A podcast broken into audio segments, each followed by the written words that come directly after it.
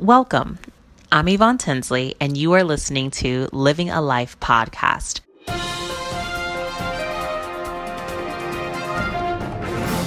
But first, a bit about me. I'm a licensed psychotherapist. I hold a bachelor's degree from the University of Virginia, a master's degree from Columbia University, and I attended postgraduate training through Harvard Medical School in mindfulness and meditation. So I've committed my life to helping people live their best lives. And I created this podcast to share what I've learned from my mentors, from my clients, and from some of my personal heroes with you. So let's get the conversation started. Uh, today's first guest is an award winning Broadway veteran, actress, singer, writer, producer, Helena Joyce Wright. Miss Wright began her career alongside Ruby Dee and Ossie Davis in the Emmy Award winning Zora Is My Name. She made her Broadway debut in the musical version of Amen Corner. Miss Wright is the creative force behind Works in Progress Productions LLC and is currently starring in the TV web series The Diva Mom Show. This follows a successful run on the mega hit series Misadventures of an Awkward Black Girl, where she portrayed the very upscale mom of J, played by Issa Rae, who now stars on my favorite HBO series, Insecure. Miss Wright studied at Howard University School of Communications before graduating with honors from Spelman College. She continued her graduate studies in directing at the University of Houston and the University of Southern California. Wow. So that's a lot. Thank you for agreeing to join Living a Life as my first guest. You are so welcome. So tell me a bit about what led you to act. Wow. It was a surreptitious path, that's for sure. I um, was headed to Harvard Nice. uh-huh, um, on a writing scholarship. And I think that the acting came uh, out of an offshoot of my love of words. Oh, wow. I loved books. I loved to read. And sometimes I just couldn't express that love just in in the reading. I would want to communicate what I just read. So that was the organic Yeah, the kind of beginning. Yes. Like where do you go when you read a book like Zora Neale Hurston's Their Eyes Were Watching God? Yeah, yeah, definitely. What do you do with that? Yeah. So I had to find something to do with it. Yeah, you had to live the words that you had were to live the reading. words that I was reading or try. Yeah. And so, and the same thing was true with me. You know, the singing, you know, was more just another level of expression, another way to express a word or a sentence or an emotion that I didn't have the capacity to write or it didn't seem to elevate it. Yeah. Yeah.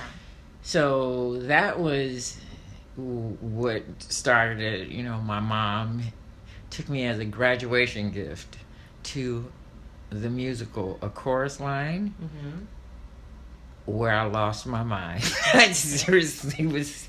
I couldn't sit down. Couldn't stop clapping. Couldn't stop crying. Couldn't. It took me someplace, and my mother was embarrassed, mortified. Yeah. She'd been taking me to the theater my whole life, and she did not know why I was acting so crazy. And I changed my major Yeah. From writing to theater. Right. Like it was a soul decision. It wasn't Yeah. like, oh, well, this is the field that will make me the most money. This is the field that will give me the prestige. But you have done so much in your career. I, I do want to learn, though, because you've managed to make a career in a field that typically devours most individuals. and it right? devoured me and Yeah. you know i mean i think that my my ascent Yeah. was so meteoric you know i mean it's just everything was asked answered i was like oh i want to do this oh i want to and it, just was presented to me Yeah. and didn't claw or scratch or really work hard. It was just there. But the thing is, you know, a man's room will make gifts room for his gifts, but but if your character hasn't had a chance to be developed, mm-hmm. the decent is often as quick and brutal. Yeah. So I have had a career I'm very proud of. Mm-hmm. Um, but it's only this second half where it's really coming to a fullness and I just just love now everything about it. Yeah. That wasn't always the case. Really? What was one point in your life where you had a difficult time um, as an actress? Well, you know, landing on Broadway is the pinnacle. Yeah. But you got to understand, I came out the gate with Ruby Dee, Ruby Dee and Ossie Davis. It doesn't get any better ever. I mean, I've worked with Meryl Streep, a lot of people, but there's never a better actress, believe me, than Ruby Dee was. Um, you start off there. Where you go? Uh, and then you're on Broadway, and then you're here, and you're there, and you're doing all these great things, and then it's the properties that come through suck. You don't want to do them, so you're a diva. You know, and then it's like I don't want to do this. I don't want to play that part anymore. Yeah. But it, I think that that was all part of of my journey, but it didn't make me feel any less. Eh, you know, you're successful one minute, and then you feel like you're not because you're contingent on external things. It wasn't until there were internal things I could draw from. I didn't have any. I'm 25, I'm 30. Didn't really have that much to draw from. Yeah, yeah. So you've actually accomplished a lot. I, I've already read through your professional accomplishments, and you're revered by your peers to be, you know, legendary because you've endured for so revered long. Revered or reviled? you be the judge. well, I'm going to stick the more positive description. Right. Um, I won't lose sleep either way. I really won't.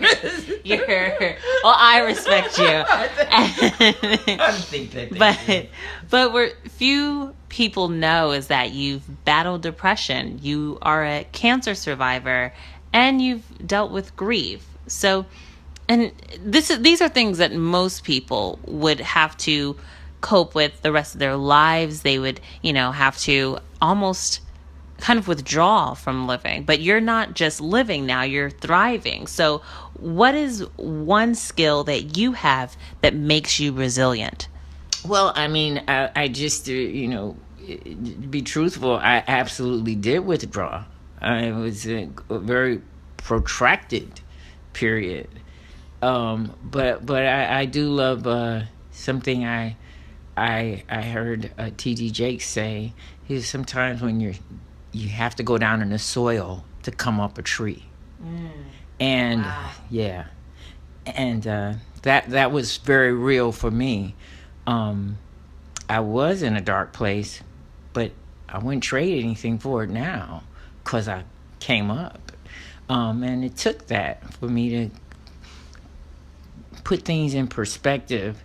And I think that my resilience, a lot of it comes from things that were spoken into me when I was very young that wouldn't let me quit.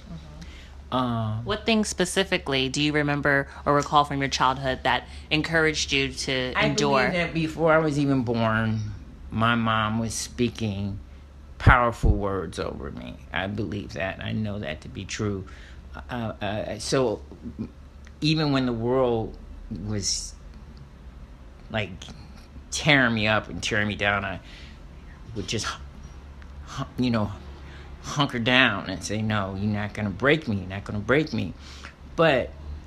Sounds like a conscious decision to remain whole and not allow yourself to be broken. Yeah, but I kind of did have to break. I mean, you know, as, as we've talked about, the years dealing with just retractable depression, just, you know, the tremendous loss and grief um, you know, my mom's voice was one that could always speak into me and kind of get me back on track. And then, sh- shockingly, she was gone. Then my husband, then my brother, my father. So you know, it was a season.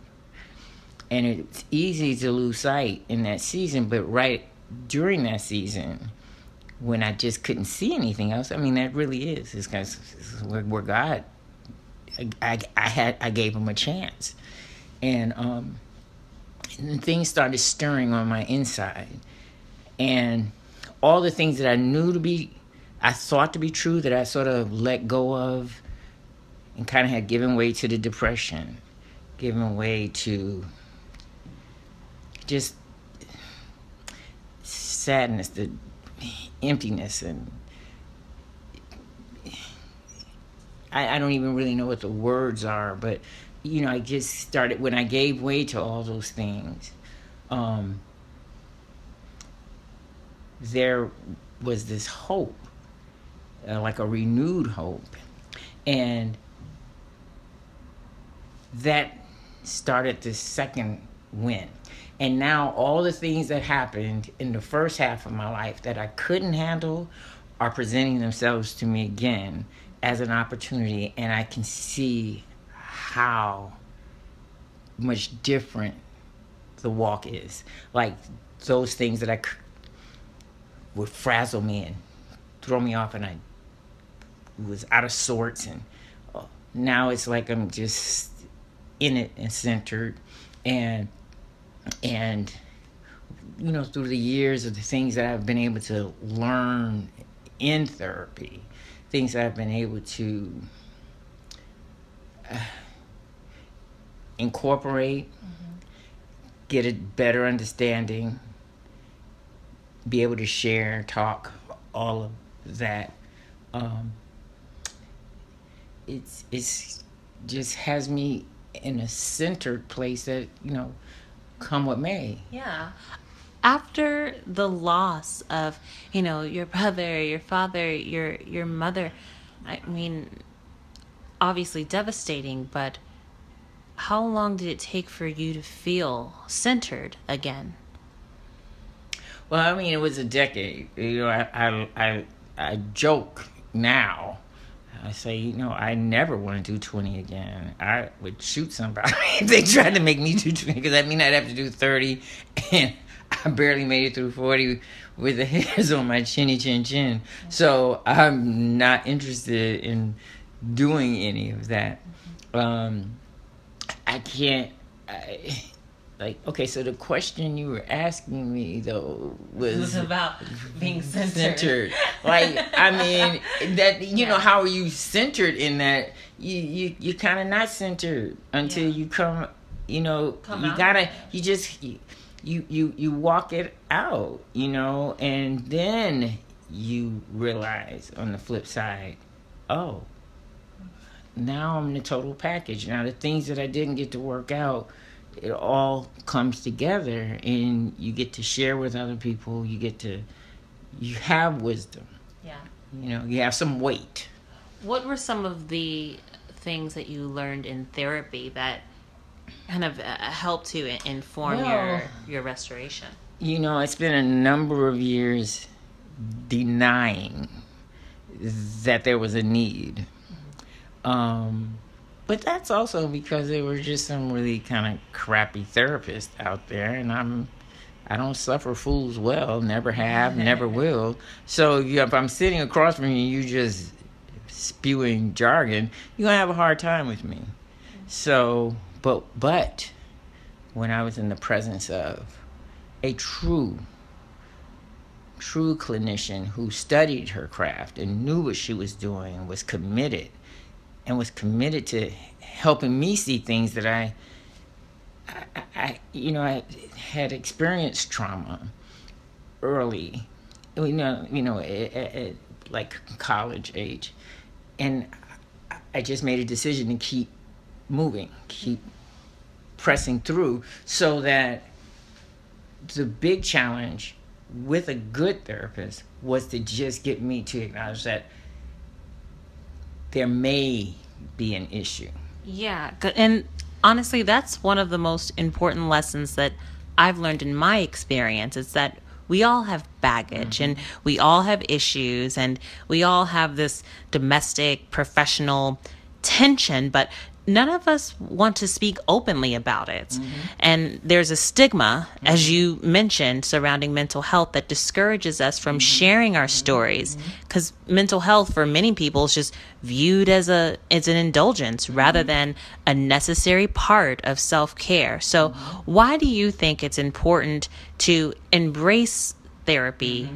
Or well, psychotherapy? You know, I embraced an oncologist when I needed one. so I never really, I didn't make that distinction so much. And I've never really been afraid to talk about it and write about it. And never really did understand it. in the African American community, especially, you know, there's, there's just a stigma like I was considered privileged and, and, and as, you know, we've talked about indulgent um, like mental health is a luxury. luxury. Like being sane yeah. is a luxury that only rich people can have. Yeah. Like poor people have right, to be right, like depressed right. and walk around with their anxiety. Through, press through. Yeah. And I had adopted that because I, you know, there is that thing. I'm not weak. I don't want to be weak. I'm not weak. I'll just, you know. And so, but what happened is, you know, the rubber met the road. I I was strong. I had pressed on, but part of why I was having such a difficult time coping at a high level is because the you know the the, the, the stressors would increase, and it was harder to you know, duck and hide and get a, you know, because the the light was shining so bright on you that everything was exposed. Yeah. Therapy kind of keeps you from avoiding or forces you to come out into the open so that you can't avoid those uh, negative thoughts and the trauma that you've endured. And you really have to kind of embrace those emotions. It teaches you that you need to confront whatever issues you're dealing with in a very safe space.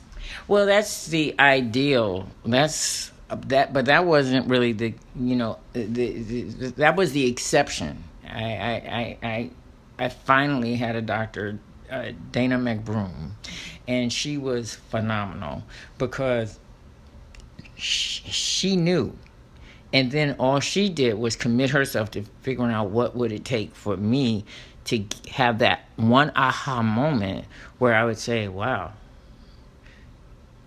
I rejected all labels. They were like, well, you know, you're dealing with post traumatic stress. Well, no, I'm not. That's just mumble jumble psycho babble. That's how I would tell her. But then when I realized that, you know, through journaling and through, you know, why am I doing that all? Mm-hmm. What is that about? Um, then, then the revelations came and it was um, like live freeing, liberating because now we could get to work. You know, now we could sit down and say, okay, here's this is what post traumatic stress looked like with you. It looked like achieving. It looked like excelling. But at some point I had disconnected like the things I once did organically I was a great writer. I did this. I, I, I, I was never afraid. I achieved things. But then it was more me doing things out of what I once remembered myself to be mm-hmm. than what I was actually being. Like going through the motions. Going through the motions. Because I remembered that I once had been like this, as opposed to actually being. And that was the tragedy. That was that was my moment where it's like, okay, we got an issue here and we need to deal with it so that you can move on. And that's when work started. Yeah. So, one of the things I really admire is that you're willing to put in the work. And a lot of people, when they enter therapy, they're like, okay, I'm going to do three sessions and then I'm done. Right. Um, I think I might have had that attitude. I think I really did because, you know, you get jaded. You know, you meet people like, oh my gosh, not another one of these folks going to sit over and try to tell me about me. And, yeah. but then, you know, you run into somebody who's truly, truly committed and, and knowledgeable. I think I had people who might have been committed, but they didn't know, you know and did that they hadn't done their homework, whatever. You know, they you know, you have one that's committed, one has knowledge, but you you, you don't always find the find one, both. find find both. And but it, you know. So right now, what would you consider yourself to be? Would you consider yourself to be uh, more recovered? Do you consider yourself to be in therapy? Um, What's the your name of my production company is work in progress? Works in Progress Production. Okay. And that's me. You know, I mean, I think until I leave here, I will hopefully be a work in progress. Mm-hmm. I think I will be learning and questioning and saying, well, where did that come from? Or why did that just happen? You know, I mean, while I'm living in the moment, I have some things to catch up on. I was disconnected from myself. And so I guess it's, I don't like words like recovering, but I guess I'll always be, you know, just dealing with understanding how trauma impacted me. Everyone's different. And happy that I got a second chance. One of the principles of the American Center for Holistic Wellness is connecting the mind, body, and spirit in order to live your best life. Mm-hmm. How do you incorporate that principle into, or how do you practically apply that principle mm-hmm. to your daily living? Well, I think that when I look over my life, it's clear to me that I had a pretty good handle. I was I was always a, I mean I was a decent person, a really decent person. I had great sense of morals and boundaries and things like that and I tried to do right by people or what you know those basic tenets but there's the spirit realm and that was the missing piece that made it almost impossible. I think that you see that not that the spirit was missing in people like Whitney or Michael or you know uh, folks who have struggled in this realm because if the spirit part is not in balance what happens is you you have something so big inside of you and the world just sort of cons- consumes you. And it wasn't until you know i had an absolute undeniable encounter with the holy spirit that i began to put all three components into practice in this life. Like not from a book you know though i do follow the Bible, but not like a book of traditions and rules, but as a perfect manuscript, blueprint for how to live this life out. And it's really made all the difference because the more I'm feeding my spirit man, you know, that's the stronger that muscle is becoming. It's so my body's strong, my mind is strong, but now the spirit is leading as it's meant to. So, as that becomes stronger, it guides me in a way that when my body was leading me or my my own mind, there are limitations. There are no limits with the spirit, none. Right? There's there are no, and so I have to now just line up and things that I used to have to work hard for, I don't have to. It just shows up. So, your spirit, the spirit part of your whole self, is probably the most resilient part Absolutely. of who you are?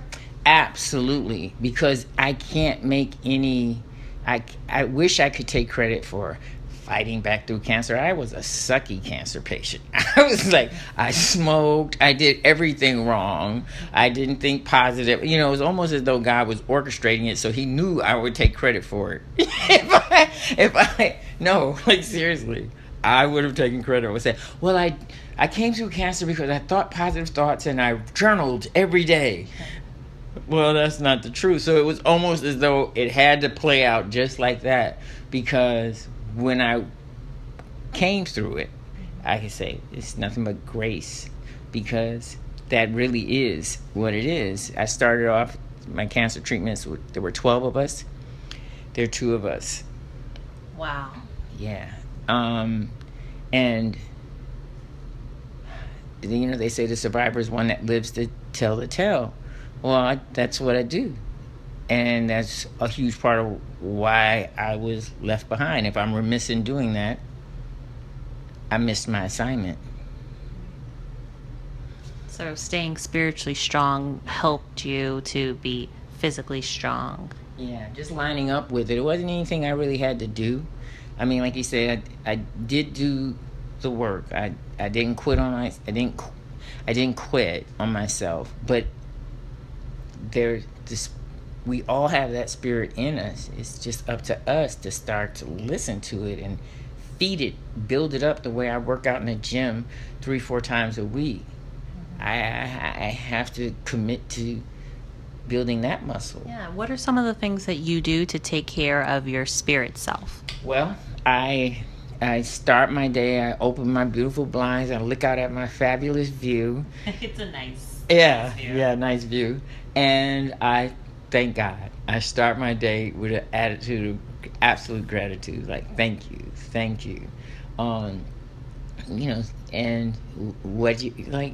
Okay, like Lord, what do you have for me today? What's on the agenda? I know what my agenda is. What's your agenda? Mm-hmm. And then I do my best and throughout the day. It's not like a ritual I just do at night. Once in the morning, once at night, all through the day. It's like, hey, why did why did I act like that? And Holy Spirit, you know, we talked about this. It gives me answers like throughout the day. But I have to ask it. If I don't check in with it, it's not going to override my will. So I have to stop and make myself say, hey, why did I just do that? Or what was that about? Or that felt weird. Like I said, sometimes people say, "Oh, she's wonderful." Sometimes people say, "Oh, she's like, she's too much," or whatever, whatever their opinions are. But a lot of times I'll recoil because it's something in my spirit, and then I have to learn. I've learned honor. You know, it's like I don't belong here. I should leave here. So self reflection. That's how you care for your spirit, not ignoring that little voice inside that gives you small yeah. And what happens is when you start feeding the still small when i started feeding it it got louder. Like you're talking to me in very audible tones and the still small voice speaks to me in equally don't do that. Don't do it. Now i can still go ahead and do it but it did tell me very clearly not in a small voice either because I've built it up to the point where I can hear it, I recognize it, I know this is wrong. I may proceed and do it. I'll, you know. But that's only come through practice, through work, building it up, building it up. Okay. So, for our listeners, um, for those who might be struggling mm-hmm. with depression, anxiety, or some really a traumatic yeah. uh, event, what's some advice that you can give them for uh, caring for their whole self, mind, body, and spirit? Well, I, I you know, don't, I, I definitely, I am because I've had success with therapy. Um, take care of that. If you feel yourself being depressed and it's going on for more than a couple of weeks or it's not just a situational thing. You know, I mean, some of my depression was situational because I lost my mom and everything went black. I mean, like seriously, black. My mom was my best friend. My mom was my voice of reason. My mom, in many ways, was to that was was like my higher power. I mean, that she she was who I deferred to, and I didn't defer to many, and I was really confident. So I just didn't feel the need to seek out a lot of people's opinions. But hers was the voice I needed. It was gone and then you know everything after that was collateral damage. And you know and i think i said then i lost my dad. So the bookends were there. And but it was after that that i had to find something else. And i tell people when i do talk about this that i did continue to seek out a qualified therapist. Trust yourself. If it's not going anywhere, leave them. Find someone. There's someone that God has equipped to work with you and it will fall into place. But don't just sit there. Take be proactive about your care. You know, just keep pressing through. And I went through 10 years of this. Like pretty much blackness. But on the other side. So don't quit. Don't make a permanent decision out of a temporary problem because it'll pass and you will wish you hadn't. Okay, well, Miss Wright, I want to thank you so much for, you know, just being open with us and, and sharing your story with our listeners. Um, for those of you who want to uh, visit um, Miss Helena Joyce Wright's website. You can visit her at helenajoyce.com. And for those of you looking to learn more about the Living a Life podcast and the American Center for Holistic Wellness, you can visit our website at fhw.com.